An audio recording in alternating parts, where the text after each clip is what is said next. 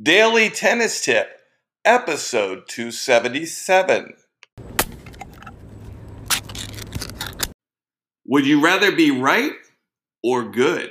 Find your aha moment right after this. Do the best you can with everything you got.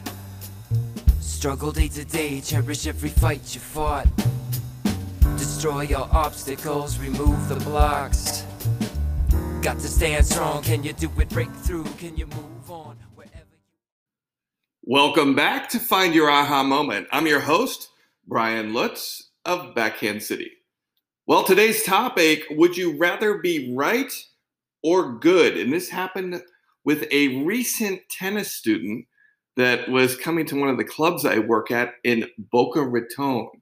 And what happened was, is there were only two people in the class, and it was one of my regular players, and then there was a newbie that showed up. And she had taken a lot of classes before. She took privates with someone else. So this was just kind of here as a supplement uh, to her existing workout. So we kind of collaborated. We all got to. It's like, hey, what do you want to work on? What are we going to do? So they're they're like, Brian, you you do what you want to do. Let's do. I said, okay.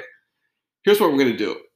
I said, let's play a game to eleven, and I just want to get a feel for your game. And, and so the new students, like, I'm, I'm telling you this right now.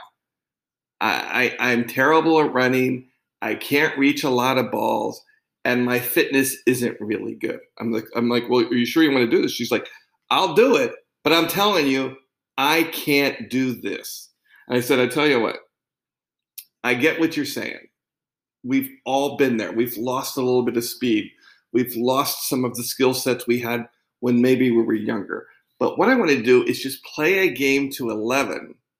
And the whole goal is to try as hard as you can for each ball, even if you can't reach it, with the goal being to find a benchmark of where you're at. How far are you away from the ball? And how far away are you from executing quality strokes? And she was a little bit reluctant at first. And she's like, I'm not sure I want to do this. So I said, All right, let's back things up. Why are you here? She said, Well, I'm here to get better.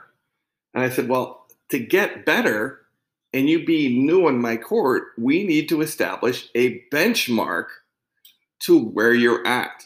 And I said, I don't care how crappy you play right now. All I want to do is see 100% effort. And I warned her, it's not easy to lock in mentally and physically and give 100% effort. You're probably going to fail. There are going to be certain balls that you're so conditioned and used to not running for, it's going to be okay. But I need to see where you're at. Otherwise, we're just in this silly concept phase and we're just hitting balls and we're not having a very productive workout. So finally, she comes on board. She's ready to do it. Of course, my other student has already bought into my methodology and she's gung ho. She's ready to go. She's like, let's do this.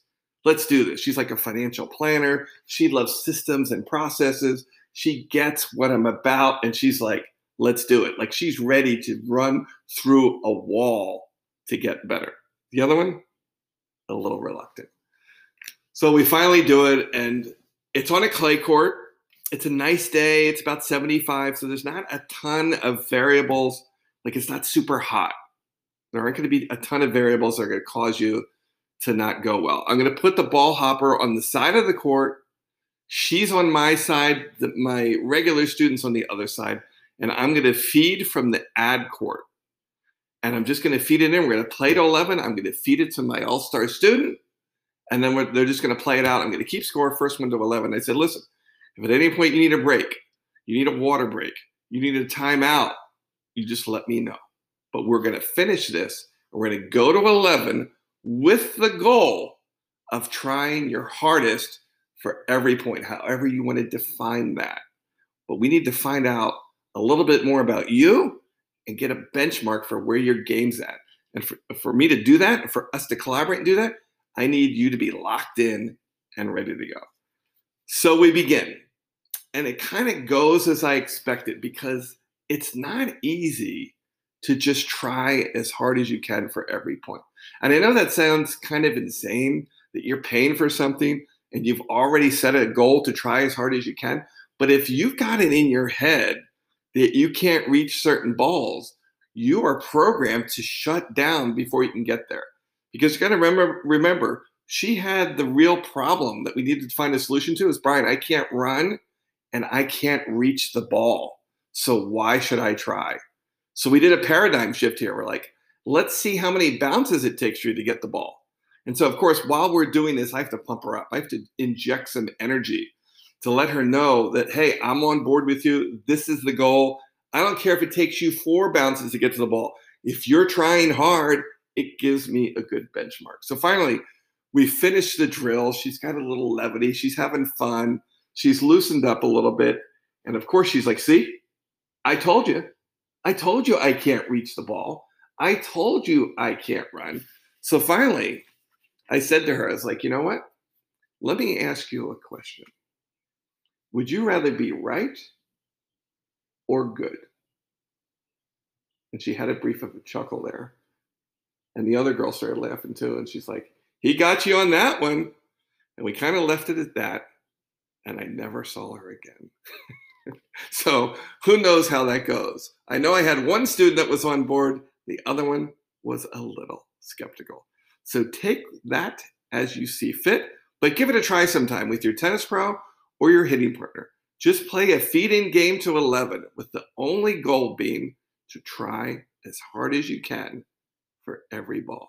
You might be surprised how mentally and physically together that is difficult to do. Well, thanks for listening to this episode of Find Your Aha Moment. Don't forget to rate, review, and subscribe to this podcast so I can grow and you can get notified each day with a new tennis tip. This is Brian Lutz of Backhand City. Thanks for listening, and I'll talk to you tomorrow. That's when